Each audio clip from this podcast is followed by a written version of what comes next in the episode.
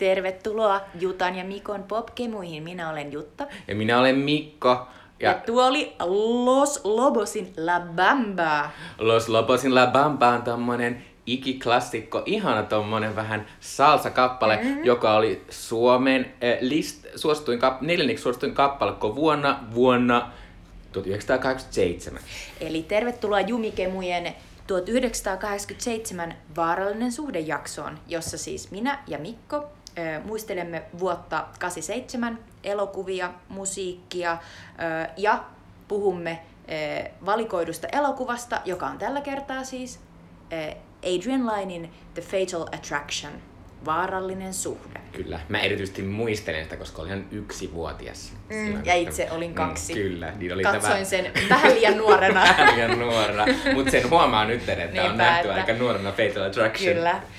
Mutta tämä on siis meidän Jumikemujen ää, konsepti ollut jo muutaman jakson ajan. Ja tota, e, eli aluksi käymme läpi näitä vuoden 87 tapahtumia, elokuvia. Sen jälkeen puhutaan tästä Vaarallinen suhde elokuvasta ja, ja mitä me olimme siitä mieltä, kun nyt sen katsoimme. Ää, sitten meillä on myös ää, vuoden 87 mun ja Mikon omat suosikkielokuvat ja lopussa tuttuun tapaan Sweet Chili Dippi, eli meidän kulttuurisuositukset teille. Kyllä, mutta tota, siirrytäänpä suoraan tuonne vuoteen 87. Mm. Äh, vuonna 1987 moni asia semmoinen sai alkunsa, joka ainakin niin kuin, äh, mulle ja Jutalle on ollut, ollut jotenkin merkittävää ainakin, että Simpsonit tekivät ensi esiintymisessä The Tracy Ullman Showssa. Kaikki tietysti tietävät, mikä on Simpsonit. Emme selitä Simpsonit. En. Äh, sitten Japanissa julkaistiin kaksi todella merkittävää peliä, eli Metal Gear Solid hiiviskelypelin ensimmäinen osa julkaistiin Konamin toimesta ja sitten julkaistiin ensimmäinen Final Fantasy-peli. Äh, Final Fantasy on siis tärkeä minulle jutella, koska me olimme tuolla nuoremmalla iällä erittäin suuria Final fantasy -vaneja. Ja Jutta edelleen, koska sinähän ostit vasta Final Fantasyn. Kyllä, Final Fantasy 7 Remakein. Se on erittäin hyvä peli. Ja suomalaisille tietysti tärkeää on, että vuonna 1927 alkoi myös Kauniit ja rohkeat USAssa. Eli Kauniit ja rohkeat on siis nyt 33-vuotias, että se on ja niin kuin... edelleen jatkuu ja tulee Suomenkin telkkarissa. Kyllä, ja mä en tiedä, onko niin, eikö se Brugge on vieläkin, että ja eihän, eihän nyt kyllä 33 vuotta on vanhentunut naamasta, ei se nyt liiku enää, mutta tota, eihän kyllä näyttäisi, että 33 vuotta on no, Se on kyllä että... jännää, että jos ajattelette, että joskus puhuttiin, että Ridke on niinku se tärkeä naama, niin se on sentään vaihdettu. Brogea ei. Mm. Suomessa taas oli tämmöinen skandaali, että teatterimaailmassa oli tämmöinen Jumalan teatteriskandaali. Mä en valitettavasti tiedä, mitä se on, mä mutta Jutta odotan, ehkä miten tietää. Mikko aikoo selittää tämän. mä en aio selittää sitä, koska mä tiedän, mitä se on. No, pähkinäkuoressa meillä oli tällaisia nuoria teatterikoululaisia, jotka eh, halusivat vähän ravistella ja tekivät sen esityksen, johon kuului muun muassa ulosteiden heittoa ja myös muiden asioiden, elintarvikkeiden, ruoan heittämistä yleisöä päin. Mutta tämä ulosteiden heittäminen sitten nousi otsikoihin ja, ja sitten sitä puitiin pitkällisesti. Mutta nämä olivat siis, oli kyse tästä Jouko Turkan ja, ja Jussi Parviaisen ja, ja näiden herroksien teatterikoulu korkea-ajoista. Kyllä, Wikipediasta opin, että silloin ihan teatterikorkeakoulun rehtorin piti irtisanoutua, koska mm-hmm. oli niin iso tämä skandaali. Tämä ei ehkä liity niinkään kulttuuriin, mutta tämä vaikutti paljon ehkä kulttuuri, mitä tehtiin 90-luvulla sitten, niin masennuslääke Prozac tuli markkinoille USAssa. Sehän on isossa roolissa monessakin ysärilefpässä. Ja sitten tämä ehkä nykymaailmassa isosti vaikuttava Photoshop, niin siitä siitä kehitettiin ensimmäinen versio vuonna 87. Öö, myös, äh, mä unohdin viime viikolla kertoa Euroviisuista, mutta sitä paremmalla syyllä, koska vuonna 1987 voi, Euroviisut voitti Irlannin Johnny Logan kappalla Hold Me Now. Mutta Suomen edustaja oli Viki Rostin Sata Salamaa. Niin hyvä biisi. Niin hyvä biisi. Niin hyvä Parasta vuosi. Suomen Euroviisu oi, oi. biiseistä. Mutta nyt, nyt Euroviisusta päästään aika hyvällä ja kestävällä aasinsillalla tuonne musiikkiin. Kyllä.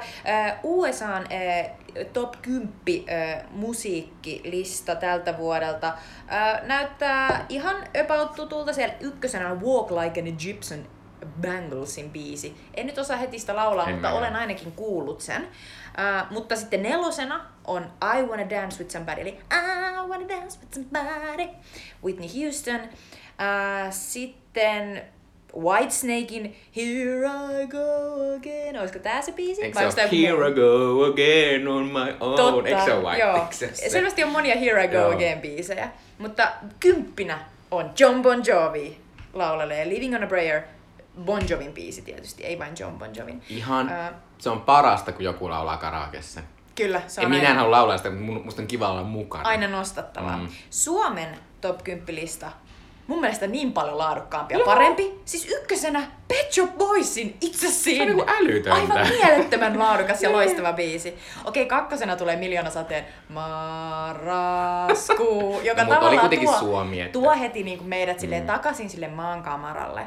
Mutta to- todella hauskoja biisejä. Nelosena tosiaan toi alussa soinut Los Lobosin La Bamba. Ja vitosena Madonnan La Isla Bonita. Ihania Go biisejä. Suomi. Tosi mahtavaa. Olemme Ja, ja pitää ylpeitä. nostaa vielä Kasinan Sabrinan Boys, Boys, Boys, joka on hieno kasaribiisi. Kyllä, edelleen toimii. Tämän viikon jaksoon kaivoi myös vähän tällaisia TV, mitä katsottiin TV silloin, mutta valitettavasti nämä on, nämä on vain USAsta, koska Suomesta ei löydy tämmöisiä TV-tietoja, ainakaan julkisesti tuolla netissä, että niitä kuulemma pyytämällä saa, mutta en nyt sitä varten lähtenyt pyytämään. Mutta siis Amerikoissa siis sitcom oli erittäin, erittäin, erittäin suosittuja. Tämä nykyisin ehkä ei niin hyvässä äh, ei niin hyväksytty koomikko Bill Cosby, hänellä oli tämmöisiä ongelmia niin hänen showsa Bill Cosby Show oli siis, siis ylivoimaisesti katsotuin sarja Amerikassa tuolloin.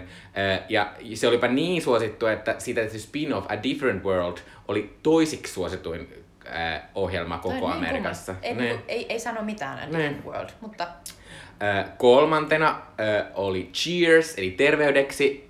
Cheers on ehkä tunnetumpi Suomessa siitä, että si- sen tota, spin-off on Frasier, joka tietysti on meille kaikille ys- Ysärin lapsille semmoinen tuttu Niinpä. lauantai-illan illan, tota, viihde. Ja se löytyy nyt musta Viaplaysta kaikki, että Niin mä oon löytyy. katsonut niitä vähän sieltä. Se on kyllä erittäin hyvä sarja. se on, mutta se menee lopussa vähän huonommaksi. Mutta Joo, etenkin mut ekat kaudet on mikäpä loistavia. ei. Niin, totta. Eh, Neljäntenä on Golden Girls, eli tyttökullat.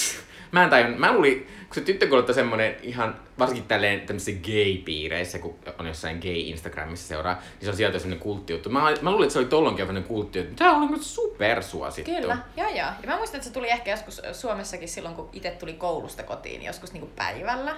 Että kyllä sen tiesi Siinä oli kyllä aika härskiä huumoria. Että... Mm, mutta ei sitä pienenä tajunnut. Ja viidenneksi katsoin oli Kasvukipu, eli Growing Pains, joka oli myös tämmöinen perhekeskeinen äh, komediasarja. Mm-hmm. Tämä oli hassu, tai jotenkin hassu, että näistä monet sarjat on tämmöisiä, että ne on joko perhe, ne on perhe, perheeseen liittyy, ja sitten ne on just tämmöisiä puolen tunnin äh, sitcomeja, koska toi sitcom on nykyisin vähän sellainen, niin kuin, että että aika harva meistä katsoo tai edes on mitään niin kuin semmoista jatkuvaa sitcomia, jota me ainakaan tällaisissa tietynlaisissa piireissä mm. katsotaan, tai että saisi enää huomiota. Se ehkä liittyy tuohon tuollaiseen ydinperhekeskeiseen aikaan ja ehkä myös vähän sellaiseen yhtenäiskulttuuriaikaan. Mm. Ja tämä meidän tämänkertainen elokuva kommentoi myös hyvin tätä ydinperhekeskeisyyttä, mutta palataan siihen myöhemmin. Katsotuimmat elokuvat maailmalla. Ykkösenä on meidän tämänkertainen elokuva, eli Fatal Attraction. Eli tänään puhutaan ihan oikeasti semmoista superisosta box Kyllä, siis niinku vuoden isoimmasta elokuvasta, jos puhutaan kuitenkin niinku siitä, että Hollywood on aina, aina se, johon, jolla mitataan tätä asiaa. 320 miljoonaa dollaria tuotti. Puh! Mm. Kakkosena Beverly Hillsin Kyttä kakkonen, eli sarjat aina toimineet. Kolmosena Dirty Dancing, kuuma tanssi. Mä en kestä, että se on suosittu. Ihanaa, ihanaa, ihanaa, ihanaa.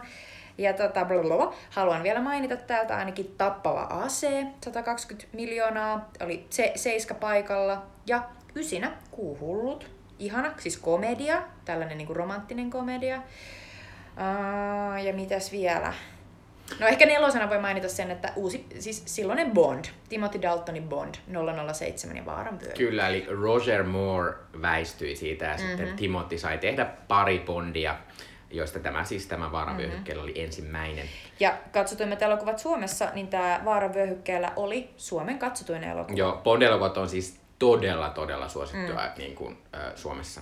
Ne on siis, ne on, ne on about yhtä suosittuja kuin Uuno Turhapurot, eikö näin? Niin, tai ylipäänsä melkein aina, jos James Bond-elokuva on julkaistu, niin Uno Turhapuro oli ykkösenä, mutta aina niinä vuosina, kun James Bond julkaistiin, niin sitten, Sitten Uno Uno oli oli kakkosena kakkosena. tai kolmosena, jos joku toinen hitti Niin kuin oli. tänä mutta- vuonna. Niin. Eli ykkösenä oli tämä 007 Vaaran vyöhykkeellä, 470 000 katsojaa, ja kakkosena vasta Uuno Turhapuro kaksoisagentti, 350 000 Aika hassu, että tuossa varmaan otettu vähän tällaista James Bond-meininkiä mm. Uno Turhapuro. Uunokin oli agenttihommissa.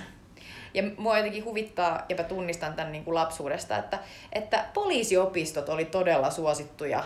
Siis tää tällainen huumorikomedia, niin kuin, ö, tunarikytät niin kuin hölmöilee ympäriinsä Joo, genre. mulle tuli siis niin tommonen vähän... poliisiopiston nelonen on siis kolmanneksi katsotuin Ja mulle tuli vähän sellainen déjà vu viime viikosta, koska eh, vuonna 86 eh, kolmanneksi suosittu oli poliisiopisto kolmonen. Joo. Eli niitäkin tehtiin nähtävästi aika, aika sarjatuotannolla. Kuinka, kuinka pitkään se on ollut vielä sellainen Mä niin muistan sure vitosen thing. vielä, Mäkin että- muistan vitosen. Mm.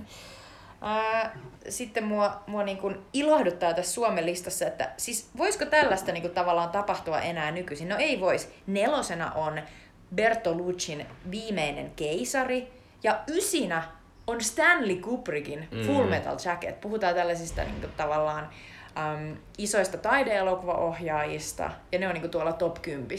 Joo, mutta tässä, tässä toisella näkee myös sen, että, että eh, Oscarit oli sellainen asia, mikä tota, veti ihmisiä elokuviin, mm. niin kuin puhuttiin viimeksi, koska vitosena on Platoon, joka oli siis niin kuin edellisen vuoden suuri Kyllä, oscar Oscar. Aivan. Joo, mutta tästä voidaankin siirtyä Oscareihin. Mhm. Mm-hmm. Vuonna 87 järjestettiin kuudennet kymmenennet Oscarit. Uu, juhlavuosi. Kyllä, ja se tota, Tuli mieleen, että... Mut Joo. voidaan palata sitten lopussa. Ää, tota, ja ää, se siis tämä äsken mainittu viimeinen keisari, The Last Emperor, oli siis ihan hullu menestys silloin. Se voitti peräti yhdeksän Oscaria. Meidän luettelen nytten. Eli paras elokuva, paras ohjaus, eli Bernardo Ber- Bertolucci. Sovitettu käsikirjoitus, musiikki, ääni. Mitä on art direction? Se on niinku, mitä se tarkoittaa elokuvissa?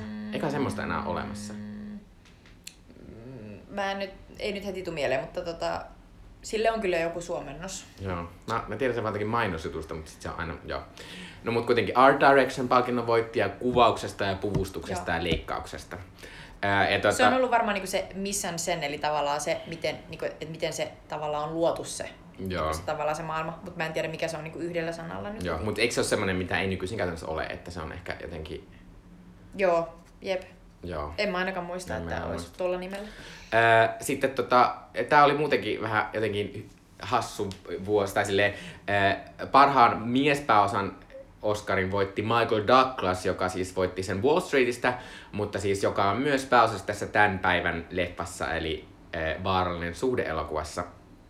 Ää, Michael Douglas oli siis voittanut jo aikaisemmin ää, Oscarin tuottajana. Hän tuotti ää, Kuin surmaisi satakielen elokuvan, niin hän oli siitä voittanut Oscarin. Eli parhaan elokuvan Oscarin oli voittanut, niin tuottajana hän sai. Sitten parhaan naispääosan Oscarin voitti Cher. Cher on tämmöinen tunnettu laulaja, joka ää, voitti siis Kuuhullut elokuvasta Oscarin. Ja, ja tää, hän, hän myös, hänellä myös on tämmöinen klassikko Oscar-puku päällä. Hän oli Se semmoinen musta, mahtava. vähän läpinäkyvä semmoinen kaapu, ja sitten hänellä oli semmoinen suunnaton, suunnaton sulka, sulkakoriste päässä. Joo, se näytti joltain niinku, tavallaan tällaisen alkuperäis, niinku, Amerikan alkuperäisasukkaalta tai päähineeltä. Joo. Ja sitten mä oon kattonut tämän, tämän Oscarit niin kuin puheen niin monta kertaa, koska, koska Cher pääsee kiittämään siinä, siinä tota Merylia, joka oli ehdolla samassa kategoriassa, ja sitten se meni voittamaan sen. Ja jotenkin niin kuin, he olivat ystävystyneet siis Silkwood-elokuvan kuvauksissa, jossa he molemmat näyttelivät. Joo. Mutta lempihetkiä, niin kuin Cher ja Meryl ovat yhdessä samassa kategoriassa, ja Cher voittaa yhtäkkiä. Niin, tänä vuonnahan, ei kun toissa vuonnahan Lady Gaga yrittää samaa, että laulajana tsemppailen tonne menemään, mutta se ei ihan onnistunut. Myös Glenn yritti samana vuonna, Hmm. Glenn Close. Sivuosa Oscareissa palkittiin myös erittäin tunnettu näyttelijä mies, eli entinen James Bond Sean Connery voitti Oscarin lahjomattomat elokuvasta. En tiennyt, että Sean Connerylla on ää, Oscar, mutta Ei, ei muuta Kiva minäkään. hänelle. Joo, hyvä. Ää, Ja Kuuhulut oli siis erittäin hyvä näyttelijä elokuvassa, koska parhaan sivuosan naispalkinnon sai Olympia Dukakis. Joo, eh, hän esittää, esittää tässä elokuvassa Sherin äitiä ja on aivan ihana tyyppi. Mm. Sellainen arkkityyppinen italialainen mama. Hän on kyllä. Äh, äh, ehkä tälleen jo, jo, asia, joka ihmiset muistaa, ja koska puhuttiin äsken Dirty Dancingista, niin parhaan kappaleen Oscarin voitti I've Had the Time of My Life, joka on tietysti aivan mielettömän hyvä kappale. Time of my life. Kiitos. Äh, parhaan ulkomaisen elokuvan mainitsin vielä sen takia, että se meni tuonne Tanskaan, eli Pohjoismaihin, äh, Babettes Feast nimiselle elokuvalle, jonka mä oon omasta mielestäni jopa nähnyt. Ja se on semmoinen vähän kummallinen elokuva. No tanskalainen. Mutta tuosta tuli mieleen, että tämä oli muutenkin 60 Oscarit, oli vähän tämmöinen kansainvälinen vuosi siellä, että koska siis tämä, tämä, tämä suuri menestyjä viimeinen, viimeinen keisari, niin ei ollut siis periaatteessa Amerikkaan elokuva, vaan se oli e, brittien ja italialaisten ja kiinalaisten tämmöinen yhteistuotanto. Ja se oli muun muassa tämmöinen elokuva, joka sai ensimmäistä kertaa ikinä kuvattiin elokuvaa tuolla ää, Kiinan kielletyssä kaupungissa. Ja saivat siellä kuvata niin kuin ihan vapaat kädet oli. Ää, tuo oli myös ensimmäinen kerta ikinä, kun parhaan ohjauksen ehdok, kaikki ehdokkaat oli, ei, oli syntyneet USAn ulkopuolella. Tosin se oli vähän hassu, että sitten kaksi heistä oli brittejä, mikä on todella harvinaista kyllä. Ja yksi oli Kanadasta. Mutta toisaalta se oli, ja sitten tietysti italialainen voitti, mutta se oli tosiaan söpö, että sitten Ruotsin Lasse Hallström elokuvallaan Mitt liv som hund Eli elämäni koirana. Kyllä, niin oli myös ehdokkaana äh, parhaan ohjaajan palkinnolle. Äh, tota, ja sitten äh, tämä tää, tää, tää, äh, Mitt liv som hund oli myös ehdolla parhaan sovittujen käsikirjoituksen saajaksi. Ja käsikirjoitusehdokkaana oli myös ranskalainen elokuva Au revoir les enfants. Meni varmaan päin persettä, mutta ranskalainen elokuva oli siis mm. alkuperäisen käsikirjoituksen ehdokkaana myös. Äh, eli oli tämmöinen niin kuin, äh, aika kansainvälistä, että kun tämä hassu, kun nyt ollaan puhuttu, äh, varsinkin viime vuonna puhuttiin paljon siitä, kun oli tämä, tämä Rooma, puhuttiin, että miten tämmöinen meksikolainen elokuva on nyt täällä menestyy. Niin ja tänä vuonna tietysti Parasite. Mm-hmm. Niin hassua, että ei se nyt niin, kuin niin harvinaista ole ollut tollen aikaisemminkaan. Ei, ei todellakin, mutta tässä on ollut pitkään sitten taas niin jenkkiä, niin jenkkiä. Kyllä, mutta, mutta tässä tota, ää, Oscareilla oli ollut myös tämä, tämän päivän elokuva, eli Fatal Attraction, josta puhumme ihan kohta. Öö, eli tämän jakson pääelokuva on tietysti vuonna 1987 julkaistu Fatal Attraction, eli vaarallinen suhde, joka on tämmöinen kauhu, trilleri, ehkä jonkinlainen, tässä on jonkinlainen romanttinen alku kyllä. Mm. Ja tämmöinen tota, eli Psykologinen trilleri. psykologinen thrilleri, jonka pääossa on siis Glenn Close ja Michael Douglas. Ää, ja tota, tämä oli siis, kuten sanottu aikaisemmin, niin vuoden tuottoisin elokuva koko maailmassa. Tämä tuotti siis yli 300, 000, 300 miljoonaa dollaria, ja tämä oli siis tehty vain 14 miljoonalla dollarilla. Tämä oli ihan suunnaton sukseen. Ja tämä on tavallaan hau, hauskaa, että tämä oli siis katsottu elokuva koko maailmassa, koska tämän tyyppiset elokuvat on nykyisin Netflix tekee niitä. Näitä ei siis tehdä Ei, enää tämän mä, tyyppisiä. mä, mä kirjoitin ensimmäisenä, kun mä aloin katsoa tätä elokuvaa tänne muistiinpanoja, että ei tällaisia elokuvia tehdä mm. enää. Niin. Se on yksinkertaisesti niin kuin näin. Se on. Tota, mutta tämä ei ollut kyllä USAssa kaikista suosituin, koska Yhdysvalloissa suosituin oli Mr. Baby. Muistatko sen elokuvan? Muistan, siinä Mäkin. Tom Selleck. Oi, Tom Selleck on maailman kuumin asia ikinä 80-luvulla. Hyvä luoja siis, kun Tom Selleck on Friendeis, mä oon "Oh." oi se on niin cool. Oh. Joo. Äh, mutta siis äh, Fatal Attraction, paitsi että se oli tosi iso hitti äh, lippuluukulla, niin se oli myös ihan suhteellisen menestynyt Oscar-ehdokas. Se ei saanut yhtään voittoa, mutta oli ehdolla kuuden äh, Oscarin saajaksi, eli parhaan elokuvan, ohjauksen, sovitun käsikirjoituksen, naisnäyttelijän, Glenn Close, naissivuosan ja leikkauksen kategorioissa. Naissivuossa oliko se Ann Archer? Kyllä, Se, okay. eli joka näyttelee Michael Jacksonin vaimoa tässä. Sitten mä kerron vähän tässä, tietysti varmasti kaikki tuntevat jo, ketä on Glenn Close ja Michael Douglas. Ö, Glenn Close on tämmöinen siis, siis nykyisin tämmöinen legendaarinen näyttelijä, joka on ollut siis Oscar-ehdokkaana seitsemän kertaa ja on tällä, ker- tällä hetkellä siis eniten ehdokkuuksia ilman voittoa sa- ei kun, eniten ehdokkuuksia saanut naisnäyttelijä, joka ei ole voittanut. Ja viimeisin, näin, viimeisin tota, tämmöinen, milloin Glenn oli jo lähellä, niin oli ihan pari vuotta sitten, kun hän oli The Wife-elokuvasta ehdolla. Ja tota, Me mainittiin tämä elokuva monta kertaa podcastissa, mutta me ei ikinä menty Ei katsomaan ikinä tätä. menty katsomaan tätä. Eikä mä kyllä, tää oli jo jossain semmoisessa striimausjutussa. Sitten mä vähän aikaa olin silleen, mm, mutta sitten mä en katsonut sitä, että mä en tiedä mikä siinä on. Ö, mutta siis ö, tää oli siis mahtavaa tää Glennin se kampanja silloin, kun se oli tosi tällainen niinku, hei Glenn, sun pitää ottaa Instagramia. Sitten vähän aikaa Glenn oli aika hauska Instagramissa, että sillä oli koiranhoitovinkkejä Muistan. ja se siellä hengäsi. On Glenn edelleen Instagramissa ja se on siellä edelleen mahtava, ei se mitään, mutta, tota, ö, mutta oli se silti Tää oli semmonen, kun siinä sitten kerrottiin sinä vuonna siis Olivia Colman The Favoriteista, upea, upea Olivia Colman voitti Oscarin. Ja kyllä se näkee siitä Glennin naamasta, että nyt vittuuttaa. Nämä on niitä niinku Oscarien priceless moments, joita menet joskus katsomaan, kun muistat, että miten, miten järkyttävä yllätys se oli. Niin, koska hän oli todella, todella iso ennakkosuosikki. Ja sitten siinä on vielä se kohta, kun Olivia Colman puhuu, että, että hän ei olisi halunnut tätä, että voi Glenn, ja sitten Glennin pitää vielä esittää silleen, Silleen, että ei, ei mitään, pidä ei sinä se niin, vaan." niin.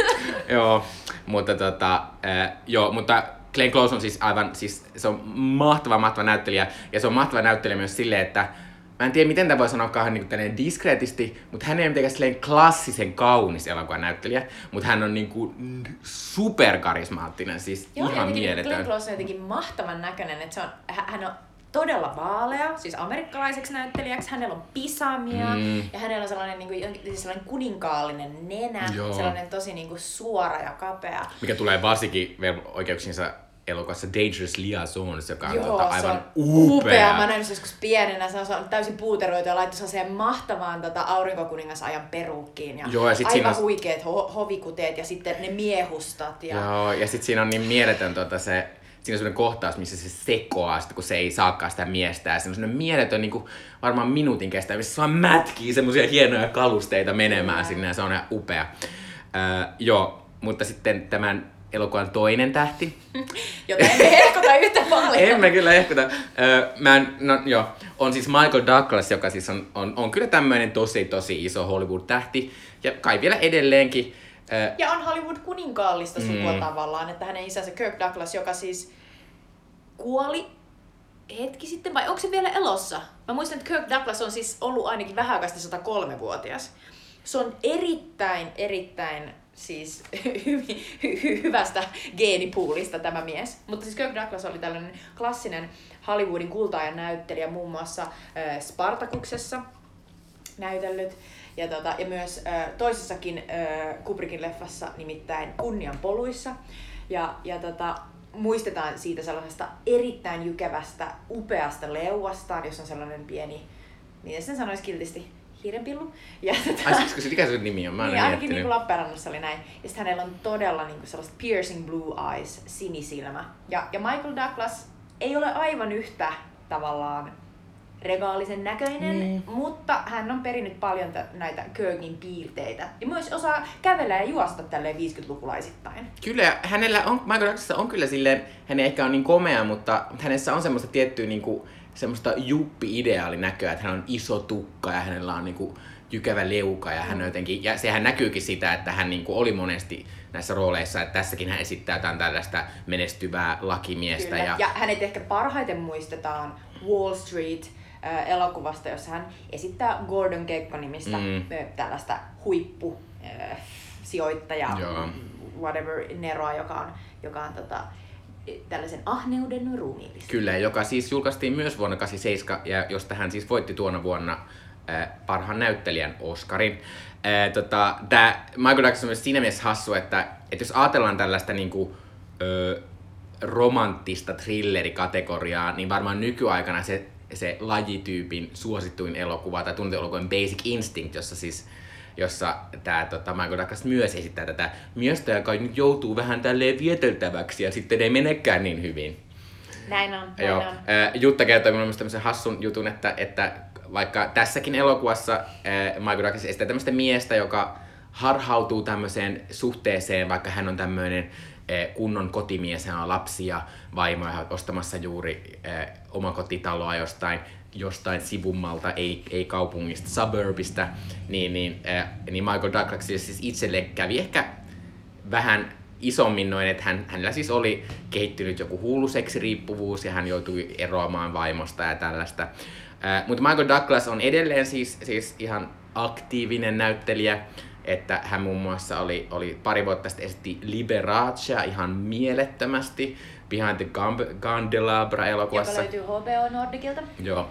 Ja sitten hän ehkä on niin nykyyleisölle tunnettu myös, että hän ää, ensinnäkin, että hän näyttelee Ant-Man-elokuvissa, ja sitten hän on myös näyttelijä, Oscar-voittaja Catherine Zeta-Jonesin mies, mikä on musta Näin aina on. jotenkin mahtavaa.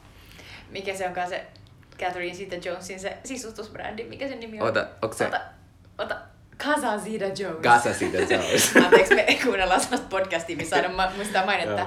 Mä haluan mainita vielä, että Netflixissä on sellainen ö, todella nautittava, rento, helppo katsella, viihdyttävä sarja kuin Kominsky Method, ö, jossa Michael Douglas ö, ja Alan Alda. Alda Mm. Mä aina näet Alan Alda vai Alan Arkin. Anyway, Alan Alda luultavasti niin näyttelee tällaisia tota, vanhoja näyttelijä kaveruksia, ja, jotka tota, joilla on erinäisiä ongelmia, mutta tota, mut, mut se on tosi rento ja hauska ja Michael Douglas on siinä niinku tosi silleen tavallaan, että sitä vähän itseään, niin sitä on hauska katsella aina välillä. Et itse katselen sitä usein, kun on vähän sellainen, että en jaksa katsoa oikein mitään erityistä, niin se on hauska. Ja hän voitti siitä Emmy-palkinnon ihan pari Näin vuotta on. sitten. Näin on. Halusit sä Jutta vähän kertoa meille tästä? että mitä elokuvassa Fatal Attraction tapahtuu. Joo, voin kertoa. Eli tota, kuten jo todettua, niin, niin äh, Michael Douglas esittää tällaista äh, tavallista perheenisää äh, Dania, joka on töissä tällaisessa firmassa asianajajana.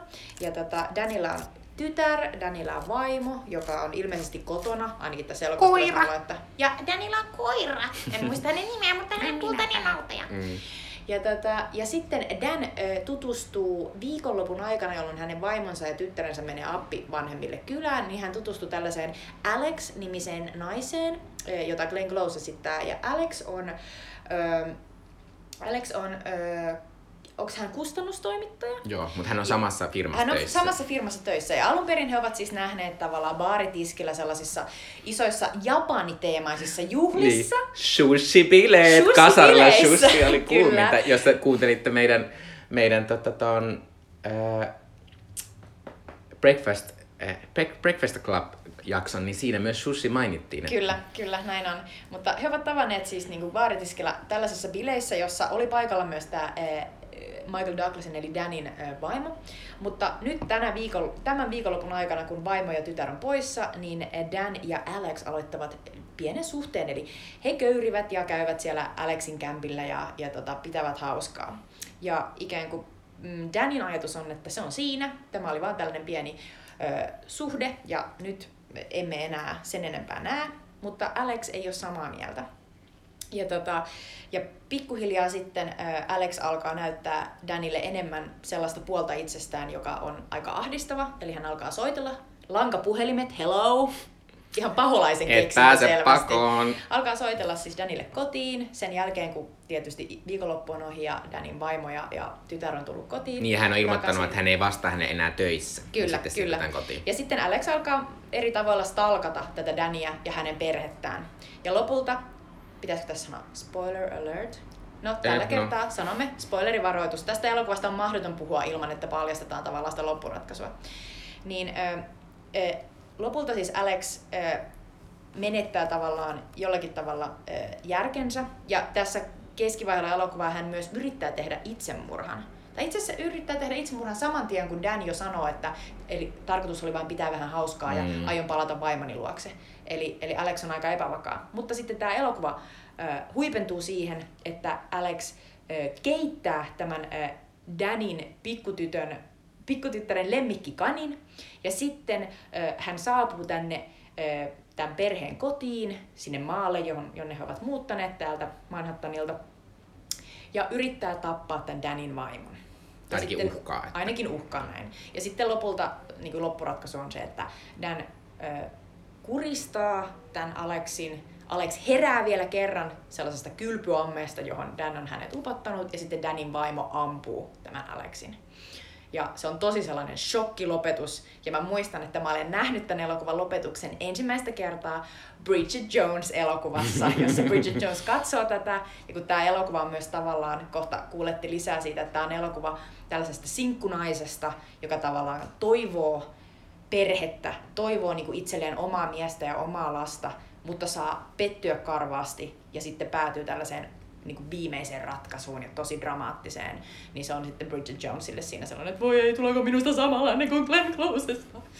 Mutta tämä oli siis tämän elokuvan erittäin shokeeraava juoni ja, ja tota, Ja tämä kyllä siis herätti paljon keskustelua tämä, tämä elokuva, josta voidaan olla kohta, mutta mä haluan ensin, ensin kiinnittää huomiota tämän elokuvan tämmöiseen upeaan, tämmöisiin mahtaviin kasari-juppi-asioihin. Sushi mainittiin jo, sushia ja champagnea, Joo. bileet, se oli ihanaa. Siis siellä on sellaisia niin kuin, japanilaisia sushi-kokkeja, jotka Joo. tekee asioita. Ja sitten myös siinä on tällainen, että ne, ne puhuu tässä elokuvassa, yksi tällainen pieni hassu ö, tällainen yksityiskohta on, että ne puhuu tällaisesta samurai samurai-oppikirjasta, Joo. jo, jota ne on kustantamassa tässä niin kuin firmassa, jossa tämä Glenn Closein esittämä Alex on niin kuin Eli kustannustoimittaja. Japani oli trendikästä, kyllä. Erittäin. Sitten tässä on tämmönen mahtava, mahtava sitten kohtaus, kun tietysti kun ollaan vähän siellä seksiä harrastettu ja sitten hei, hei, mä teen sulle ruokaa. Tietysti tehdään spagettia, kun on opera ihan täysillä. Kyllä, Madame Butterfly ja juodaan punaviiniä. Kyllä, mm, se oli ihanaa. Ja sitten tota, ja sit tietysti tämä, mistä vähän ehkä inspiroiduttiin tuohon alukappaleeseen, niin tietysti kun halutaan rentoutua, niin mennään tämmöisiin salsa-bileisiin, Kyllä. jossa hiki valuu. Mennään ja- tanssimaan pillinä. Joo. Jotenkin se on niinku sellaista, että tavallaan on erilaisia kulttuureja. Me ollaan tajuttu Niin, täällä, se, tää, että tää, täällä on niin muitakin. kuin, että me ollaan me amerikkalaisia, mutta meillä on tää Japania, vain. Italia. Ja me saadaan parhaat palat joka paikasta. Tässä on hyvin se oli ihanaa. fiilis. Ja sitten tota, eh, toinen asia, mikä tässä on mahtavaa, kun tässä on aika, siis vaikka tää on aika tämmönen seksikäs elokuva, vähän aikaa ainakin, niin ne on, ne on musta vähän kummallisia ne seksikohtaukset. On. Kun siinä on se kummallinen, ne on siellä ihme hississä. Joo, sille, ne vaan köyrii siellä sille ouosti päällekkäin, että se ei ole mitenkään seksikästä. Ja sitten näillä on semmoinen naurettava keittiöjuttu, missä näin niin harrastaa seksiä niin lavuarin päälle, sitä lavuarin menee päälle. Niin, niin sitten Glenn Close yrittää juottaa sitä vettä sille Michael Douglasille Kyllä, jotenkin mutta siinä. täytyy sanoa, että, että mulla tuli siitä kohtauksesta mieleen mun yksivuotias tytär, joka, joka juo vettä sellaisesta kastelukannusta samalla tavalla. Ja mä olin silleen, että tää on niinku erittäin epäseksikästä. Kyllä. Myös Glenn Close paljastaa rintansa sille Michael Douglasin siinä kohtauksessa mun mielestä samalla tavalla kuin ihminen, joka imettää. Mä olin vähän silleen, mm, no joo. Ehkä toi oli se se voi olla viesti. joku kinki asia. Öö, mutta sitten tässä on myös silleen, tässä alussa, kun tämä Glenn Close, no on, on tämä kyllä koko tämän ajan, niin tällä Glenn Closella on aivan siis mielettömän upeita, semmoisia erittäin pelkistettyjä, mutta selvästi kasareita Kyllä. vaatteita. Valkoisia, harmaita Joo, ja mustia. Ja joo. yksi parhaista ä, asukokonaisuuksista on sellainen musta, vähän sellainen pussittava niinku hartiakohdilta, mutta sitten niinku tosi tosi tiukaksi niinku vyöllä vedettävä tuosta niinku keskivartalon kohdalta sellainen nahkatakki, joka on pitkä. Ja kun näkee Glenn Closein, kun silloin on sellainen yksi niinku isoimpia juttuja, mistä tämän hahmon niinku muistaa, on sellainen valtava, vähän niinku kärähtänyt vaalea kiharapilvi, joka tällä Alexilla on. Ja kun näkee sen vaalean kärähtäneen kiharapilven ja sitten sen mustan niin kuin kiiltävän, no ei nyt niin kiiltävän, mutta joka tapauksessa sen aika, aika niin kuin kovan näköisen nahkatakin, niin tulee itse asiassa mieleen toinen hahmo, jota Glenn Close on myöhemmin esittänyt, nimittäin Disneyn 101 dalmaatialaista elokuvan Cruella de Se Vil. on totta kyllä. Ja itse asiassa se sopii tähän myös sen takia, että Cruella de Vil, eli Devil, paholainen, niin jos jotain Alex tässä esittää tämän elokuvan moraalissa, niin eräänlaista paholaisnaista, joka tulee ja yrittää tuhota tavallaan sen ydinperheen, jota Ja Dan varsinkin on... sen vaimon, jo- joka kuvataan sellaisena Kyllä, niin jo- erittäin jota- täydellisenä jota- ihmisenä. Koska heti tässä alussa mä, mä niin oikein kirjoitin niin muistiinpanoja, että oi, oi miten vaikea on, kun on tällainen niin kuin oma perhe, että heti alussa näytetään sellaisia niin kuin domesticated life-kohtauksia, jossa, jossa tämä Michael Douglasin hahmo lyö, lyö varpaansa johonkin, kun siellä on leluja lattialla ja voi voi, kun joku soittaa ja pitää mennä niin kuin, laittaa lapset ja niin kuin, lapsen kamat hirveä pyörää pitää niin kuin, taluttaa ympärissä kaikki, niin kuin, että se perhe-elämä on rasittavaa, jokapäiväistä, tylsää, toisteista, tavaroiden niin kuin, määräämää. Ja, ja, ja, ja vaimo, joka on hirvittävän hyvän näköinen, rusketettu samalla tavalla kuin se Mm. Glenn Closein hahmo, järkyttävän niin kuin, hyvässä kunnossa ja kaikkea, niin vaimo myös niin kuin, pitää huolta lapsesta, on vähän sellainen, niin kuin, onko se lasta varten vai onko se miellyttämää miestä, ei ole oikein selvää, joten ei ole kauhean hyvä meininki. Mm. Se on hyvä, kun siinä niin kuin, tavallaan yritetään tuoda esille se, että on hirveän ymmärrettävää, että se Dan välittömästi, kun vaimo lähtee niin kuin, lapsen kanssa muualle, niin menee heti panemaan jotain toista. Joo. Se on niin huvittavaa. Ää, toi oli tota, ää, puhuttiin Glenn Closen hiuksista, niin tota, ää, tota, tässä siis tämä ei ollut Glenn Closelle mikään silleen, niin kuin, hän ei ollut se itsestäänselvä valinta tähän tämän Alexin rooliin, vaan, vaan tuottajat pitivät häntä ehkä vähän epäseksikkäänä tai että hän oli jotenkin seksitön että sitten häntä, niin kuin, hän oli aika monta kertaa piti käydä kuvauksissa ja sitten hän oli niin kuin, viimein päässyt semmoiseen niin kuin kemiakuvaukseen Michael Douglasin kanssa. Ja sitten hän silloin oli kuulemma niin kuin, jättänyt hiukset auki, että hänellä on luonnostaan semmoinen kiharatukka ja laittanut semmoisen tosi niin kuin, vartalon myötäilevän ohuen vaatteen päälle, että hän niin kuin, todistaa, että hän niin kuin, on tämmöinen seksuaalinen ihminen. Ja se sitten toimi, koska mm. tota, kyllähän, kyllähän tota, ää, tässä se niin kuin, näkyy. Ää, Tämä oli siis tota, aikoinaan siis, äh, tästä herätti todella paljon keskustelua, äh, esimerkiksi feministipiireissä sen takia, että tässä se siirtymä siitä, että, että se Alex näytään tämmöisenä menestyneenä kustannustoimittajalla, joka on todella niin kuin kaunis ja hyvässä kunnossa Tyylikäs. ja tämmöinen jotenkin upea. Ja se niin, asuu jollain sellaisella Manhattanin jollain tällaisella meatpacking districtillä, joka on siis nykyisin ihan varmasti helvetin kallista aluetta. Siinä se on vähän sellainen up and coming ja siellä edelleen niinku mm. eläinten ruhoja raahataan yöllä ja siellä on avotulta. Mutta se asuu sellaisessa loftissa. Mutta vähän semmoinen hipsteri mm, ns. Selvästi mukaan tuli mieleen, että se on niinku sellainen niinku nykyajan tietotyöläinen. Niin, mutta sitten kauhean nopeasti, kun tämä, tämä tota, ää, Alexin hahmo saa maistaa rakkautta, niin hän niinku sekoaa aivan täysin ja yrittää itsaria niinku heti. Niin tää oli tota, tästä käytiin paljon keskustelua Amerikassa, että onko tämä niinku haitallista ja onko tämä myöskään kovin niinku, että, että onko tämä jotenkin stigmatisoivaa. Niinku, mu- mun mielestä niinku, tätä elokuvaa katsoessa, niin mä kirjoitin ylös sillä tavalla niinku kesken tämän elokuvan, kun mä yritin niinku, vähän niinku eläytyä tämän elokuvan katsomiseen, kuin mä olisin ekaa kertaa tässä, niinku, kun mä oon nähnyt tämän aiemminkin.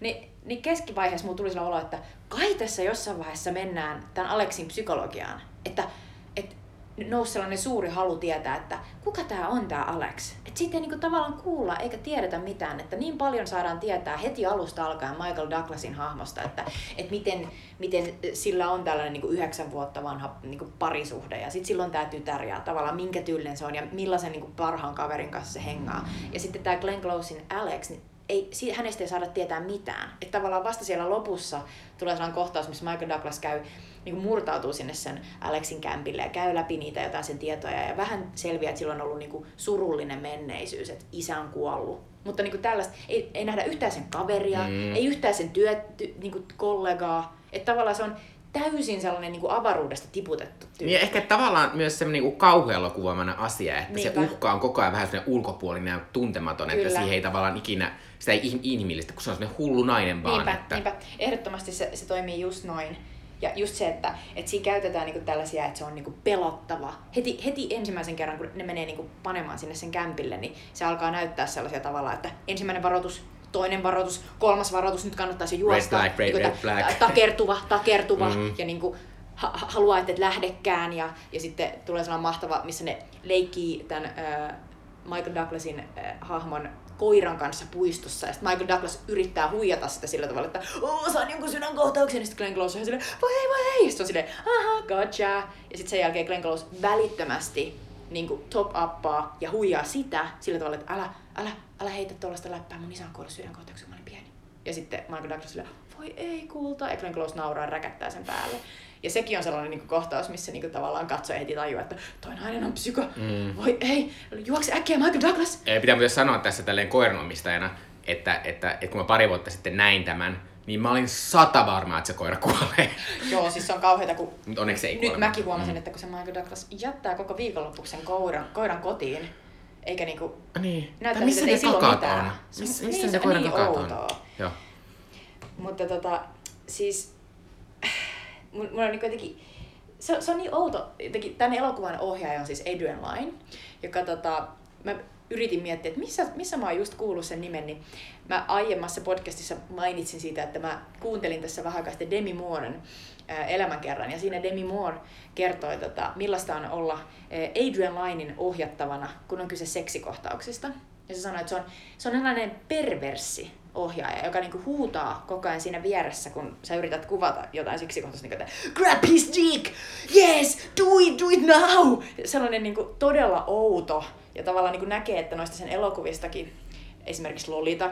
Eikö Flashdancekin ole hänen? Ohjaamansa. Öö, ehkä, joo. Mutta jotenkin niinku, tavallaan tässäkin on heti sellaista niinku, hyvin sellaista objektisoivaa tavallaan, kuvataan just sitä Glennin niinku, vartaloa. Sitten samaan aikaan tosi sellaista niinku, päällekäyvää, että, että sitten kun tulee se kohtaus, jossa tämä tää Glenn Closein niinku, Alex yhtäkkiä ei halukkaan, että se Dan lähtee sieltä sen kämpiltä ja se välittömästi ö, onkin vetänyt ranteet auki. Mm. Mm. Ja sitten sekin tuodaan siihen silleen, niin kuin, että katso naaman eteen! Ja puhumattakaan siitä niin kuin loppukohtauksesta, jossa siis aivan, siis aivan jossain kirjoitti, että Glenn Close nousee sieltä kylpyammeesta hukutet, hukuttamisen jälkeen kuin Jason Voorhees. Siis aito, niin kuin oikea niin kuin psykotappaja. Silleen, mm. Ja sitten se ammutaan ja sitten se niin kuin, silleen, niin kuin, hitaasti silleen liukuu takas sinne ammeeseen. Ka- kaikki, kaikki, tämä on hyvin eksploitatiivinen elokuva. Tästä niin kuin kaikki niin kuin mehut puristetaan irti kaikesta sellaisesta seksistä tai, tai kauhusta tai niin kuin väkivallasta ja lihasta. Ja voisi tämä olla vieläkin niin kuin totta kai. Mm. Että tässä ollaan hyvin mainstreamissa. Mutta mainstreamis, mainstreamiksi niin tämä on tosi sellainen niin kuin nopeiden nautintojen elokuva. Tässä oli myös niinku, tavallaan pari semmoista juttua, mitkä, mitkä teki mulle silleen, ei, tavallaan tämä ei ollut mulle sit kuitenkaan kauhean viihdyttävä elokuva, koska tämä, tämä selvästi on silleen tiety, tietyllä tavalla tehty sellaiseksi, niinku, että ihmiset ovat jännittyneitä ja sellaisia, niinku, että saa mutta tässä oli muutamakin semmoinen niin lapsiin liittyvä asia, mikä mua aina häiritsee, tässä on semmoinen kohtaus, mistä Glenn Close sen jälkeen, kun se, tai Alex, kun, sitten, kun se on seulunut, niin se käy hakemassa sen, sen Danin lapsen niin kuin pois äh, koulusta ja sitten menee hänen kanssaan huipuistoon ja sitten siinä on semmoinen, semmoinen kummallinen kohtaus, missä ne on kahdestaan semmoisessa niin kuin vuoristoradassa ja siinä kuvataan, että se Glenn on ihan sekaisin ja poika on what? Äh, ja sitten tuota, äh, Se taitaa olla tyttö. ai tyttöni, niin se, sillä on pojan hiukset. Mä odotin, että sä sanot ton. No, kun, kun mä koko ajan ajattelin sitä sinne, että se on poika, koska mulla kesti aika pitkään, kun mä en heti tajunnut, että se Ellen, niin sit mä, sit mä olin silleen, mä koko ajan ajattelin, että se poika, niin se jäi päälle. Ää, mutta tota, ää, ei ole tyttöjä ja poikia hiuksia, mä ajattelin niin. ää, sitten tota, ää, ja sitten siinä on myös se semmoinen kummallinen juttu, missä, tota, missä se Glenn Close kertoo silleen, että hän on raskaana. Mm-hmm. Ja sitten siinä tulee aika pitkä kohtaus, hän monta kertaa on se, että sinun ei tarvitse tulla minun elämääni mitenkään, että voin hoitaa tämän yksin, mikä tietysti ei totta, koska hän näyttelee semmoisen psykopaattia, niin hän tietysti sit vaatii, että on. Mutta sitten si- siinä se on vähän kummallista, että se sitten jää jotenkin silleen käsittelemättä vähän sen, tai jopa niin, että sitten mulle tuli semmoinen olo, niin kuin, että on, pitääkö meidän katsoa olettaa, että se niin kuin valehtelee siitä mm. lapsesta. Sitten siinä kuitenkin on sellainen kohtaus, missä tämä Alex on antanut sille Danille niin gynekologiansa käyntikortin. Ihan niin kuin, että todistaakseni, että olen raskaana, soita sille, Mm. soita sille. Ja Dan sanoo sitten myöhemmin kaverilleen, kun se tunnustaa tämän koko salasuhteen ja pyytää siltä niin tällaista lainavillista apua, niin se sanoo, että mä soitin sille gynekologille ja gynekologi aloitti heti, että onnittelut. Niin tavallaan, eikö se ole vähän niin kuin, että siinä tavallaan varmistaa jollain tavalla, että Niin. siinä onkin niin ja kuin sitten oikeasti, siinä että se on kohtausessa myös se. Dan käy sen äh, kotona, sen Alexin ko- penguins kaappeen, niin siellä on esimerkiksi niin kuin, siis tota, äh, raskaustesti Näin on. ja tällaista. Mutta musta on niinku se seksuaalipolitiikka, mitä tässä elokuvassa niinku esitetään, ja, ja niinku se, se, mitä se Dan tekee ja se, mitä se Alex tekee ja miten niihin suhtaudutaan, on, on niinku tämän, tämän hetken näkökulmasta. Niin se on niinku niin sellainen niinku takaperonen. Että se, et tavallaan se Dan alusta asti, niin se on silleen, että se lähtee mukaan tähän juttuun. Se mielestä Alex on hyvän näköinen. Sitten Alex sanoo sille niin tällaisella niiden ekoilla treffeillä, että hei me ollaan molemmat aikuisia joka on sille Danille sanonut, että ai ja mä saan panna sua ja sä et Mm. soita mulle. Mm. Loistavaa, tehdään heti näin. Ja, tota, ja sitten heti sen jälkeen, kun Alex esittääkin jotain muita tavallaan vaatimuksia, niin Dan yrittää manipuloida ja kontrolloida sitä, että älä tee näin, tee just niin kuin mä oon sanonut. Mm. Sitten kun tämä Alex ei suostukaan siihen, vaan se yrittää eh, niin kuin ihan vastapalloon kontrolloida sitä Dania. Ja sanoo, että mä haluan susta tällaisia tällaisia asioita, mä haluan nähdä sua uudestaan, mä haluan niin kuin, harrastaa uudestaan seksiä ja mä haluan ehkä enemmän. Niin sitten se on heti hirveän tuomittavaa tässä elokuvassa. Et mun mielestä mä monta kertaa niin jotenkin ajattelin sitä, että siis mitä toi tekee toi Alex? Se tekee tismalleen samaa kontrolloimista kuin se Dan, mm. mutta se on siltä mieheltä, joka on se perheen isä, joka siis itse tekee valintansa, mutta jotenkin meidät asemoidaan katsojina siihen, että se on se, jota pitää suojella ja se saa kontrolloida. Että se on se, joka niinku tavallaan tässä patriarkaatissa mm. saa niinku sanella, että miten toimitaan. Ja sitten on myös se, että sit se Alex on tavallaan se se on sellainen nainen, jolla ei ole sitä turvaa, sillä ei ole aviomiestä, sillä ei ole lasta, se on harrastanut seksiä. Se on niinku tavallaan niinku arvoton, että, että sen voi heittää pois. Mm. Et se on niinku niin outo niinku tilanne, että kun sitä katsoo tästä hetkestä, niin tajuu vaan, että, että miten tämä voinut mennä läpi. Niin, mutta toisaalta se miettii, niinku, että, että ei tästä nyt niinku hirveän pitkään mennyt, niin oli, oli Clinton-skandaali, jossa Monika Lewinsky äh, leimattiin ihan täysin niinku Kyllä. huoraksi. Vaikka Kyllä. eihän se nyt se Monika Lewinskyn vika Ei todellakaan. Bill Clinton ja puhumattakaan vielä tästä siitä, että siinä seksiä. oli sellainen niin kuin pomo, alainen Niin. ja vanha ja nuori. Että, ja siis, että se oli vaan toi, niinku, toi ajan kuva se, että on se, on se, niinku se ydinperhe, jota on pakko suojella kaikelta. Kyllä, kyllä. Ja että sen jäsenet ei periaatteessa, että he käyttäytyvät oikein. Että jos joku u- tulee ulkoapäin, niin Sen hän on aina se ampua. väärin. Niin, niinpä, niin. niinpä. Ei, se, on niin, se on niin jännä ja se on niin outo. Ja sitten kun vielä ajattelee, että, että tavallaan mä, mä vähän selvittelin, niin tä, tässä elokuvassa oli alun perin toinen lopetus. Että tämä elokuva niin kuin loppui siihen, että tämä Alex, joka on esittänyt koko tämän elokuvan ajan niin kuin todella paljon sellaisia niin kuin hälyttäviä niin kuin mielenterveysongelmaisia piirteitä, niin se tekee itsarin, lavastaa tämän Danin äh, murhaajaksi ja vielä niin kuin, pitää huolen, että tämä Danin vaimo saa tietää niiden suhteesta. Eli ihan tällainen niin kuin, jonkinnäköinen rehellinen lopetus. Niin siis testiyleisö oli vihannut tätä. Mm. Ja se kuvattiin siis uudelleen. Ja, ja tota, tuottajat halusivat, että et, et toimitaan niin kuin yleisö toivoo. Eli niiden oletus ainakin, tai sitten niillä oli jotkut hyvät niin kuin tavallaan yleisöpalautteet, niin et, että tämä muija tapetaan, että Alex on pakko tuhota. Että sit vasta on niin kuin hyvä katarsis. Että tavallaan niin kuin yleisö pääsee pois sieltä, että huh, mikään ei ja uhkaakaan sitten tätä ja sit minun tietysti elämääni. myös silleen, että se, se tämän tarinan uhri, eli se vaimo, Mm, tappaa sen. niinpä, niinpä. Tietysti jos oltaisiin vielä oltu, niin se lapsi olisi ampunut sen, mutta ei menty ihan niin pitkälle. Se on vähän sitten silleen next level. Niin. Mutta siis Glenn Close tappeli studioita vastaan kaksi viikkoa, mutta lopulta joutui antaa periksi. Ja se ei olisi nimittäin halunnut tätä. Tämä koko niin kuin, tavallaan Glenn Close on käyttänyt koko loppuuransa aina silleen, että aina kun siltä kysytään tästä elokuvasta, ja kun tämä elokuva on täyttynyt vuosia, niin aina Glenn Close ottaa esille sen, että, että sen mielestä niin kuin, se Alexin psykologinen profiili kustiin, eikä niinku tavallaan tuotu esille niinku mahdollisia syitä sen käytöksen takana, jotka koko ajan hänellä itsellään Mm. oli näytellessä mielessä. Ja hän on niinku toistuvasti sanonut, että toisin kuin tässä elokuvassa annetaan ymmärtää, ja niin kuin Mikko on tässä monta kertaa sanonut, että, että mikä psyko, koska siinä elokuvassa todellakin esitetään, että Alex on psyko, mutta siis Glenn Close oli sitä mieltä, että se on mielenterveysongelmainen nainen, ja että, tota, ja että se on oikea ihminen, ja tavallaan sillä oli syitä, joihin ei menty. Ja, tota, ja esimerkiksi niin kuin Glenn Close sanoi, että, että se oli jututtanut joitakin psykologeja niin kuin, rakentaessaan tätä roolia. Ja, ja tavallaan kukaan niistä ei ollut ottanut sille, niin kuin esille sitä, että et, et tavallaan tämä on ihminen, jolla on niin kuin näitä tällaisia niin kuin Mm. mental problems. Että siihen, siihen aikaan se ei vaan ollut niin kuin sellainen asia, jota niin kuin pidettiin kauhean, niin kuin, en mä tiedä, uskottavana tai kiinnostavana tai, tai ylipäänsä niin kuin pohdinnan arvosana. Nyt ehkä nykyisin, jos, jos tämä tehtäisiin niin kuin nykypäivänä tämä elokuva, niin tämä ehkä olisi sit enemmän kuitenkin sen Alexin tarina, eikä niinkään sen Danin.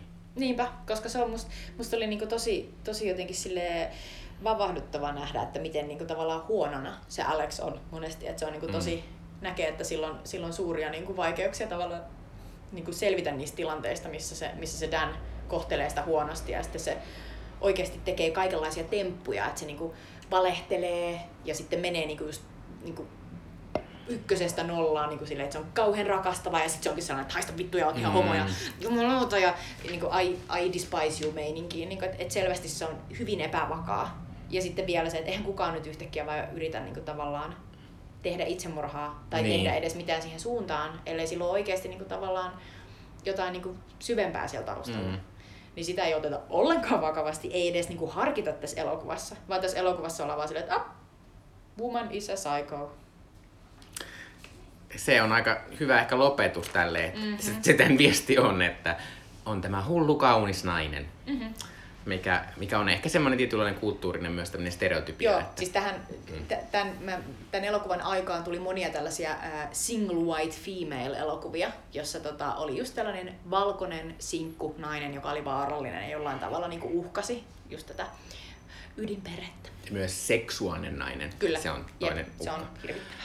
Joo, mutta tota, tämä elokuva löytyy siis ainakin Blockbusterista ja sitten Applen verkkokaupassa myös vuokrattua tämän.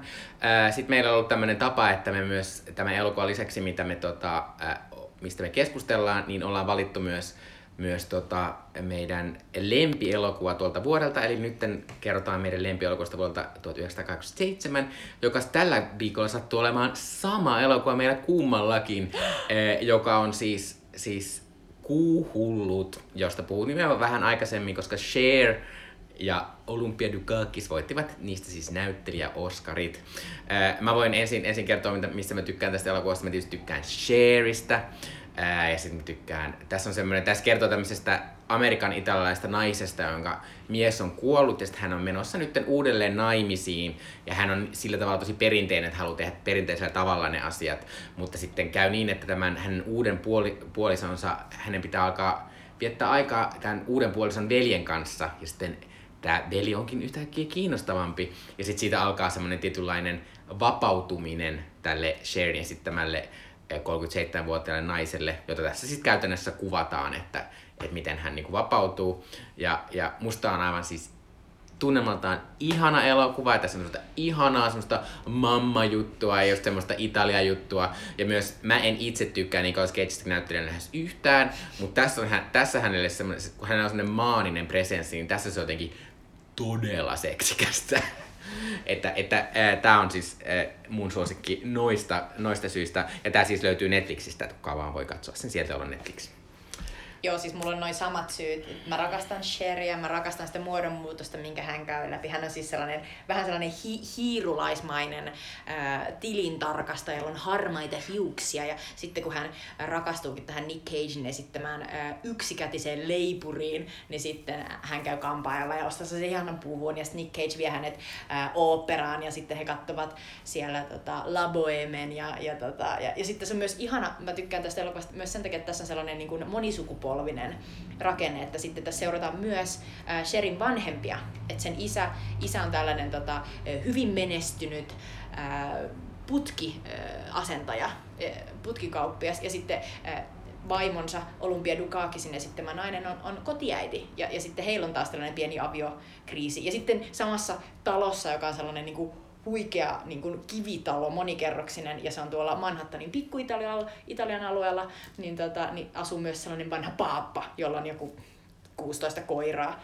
Ja, tota, ja, ja sitten tässä on vaan ihana, ihana jotenkin sellainen lämminhenkinen, vähän sellainen stereotyypittelevä, mutta tämä on komedia, se on niin kuin sallittua, niin meininki. Ja, ja tosiaan Sher ja Nick on jotenkin niin outo ja niin samaan aikaan hurmaava pari. Joo, heillä on todella hyvä siis keskeinen kemia.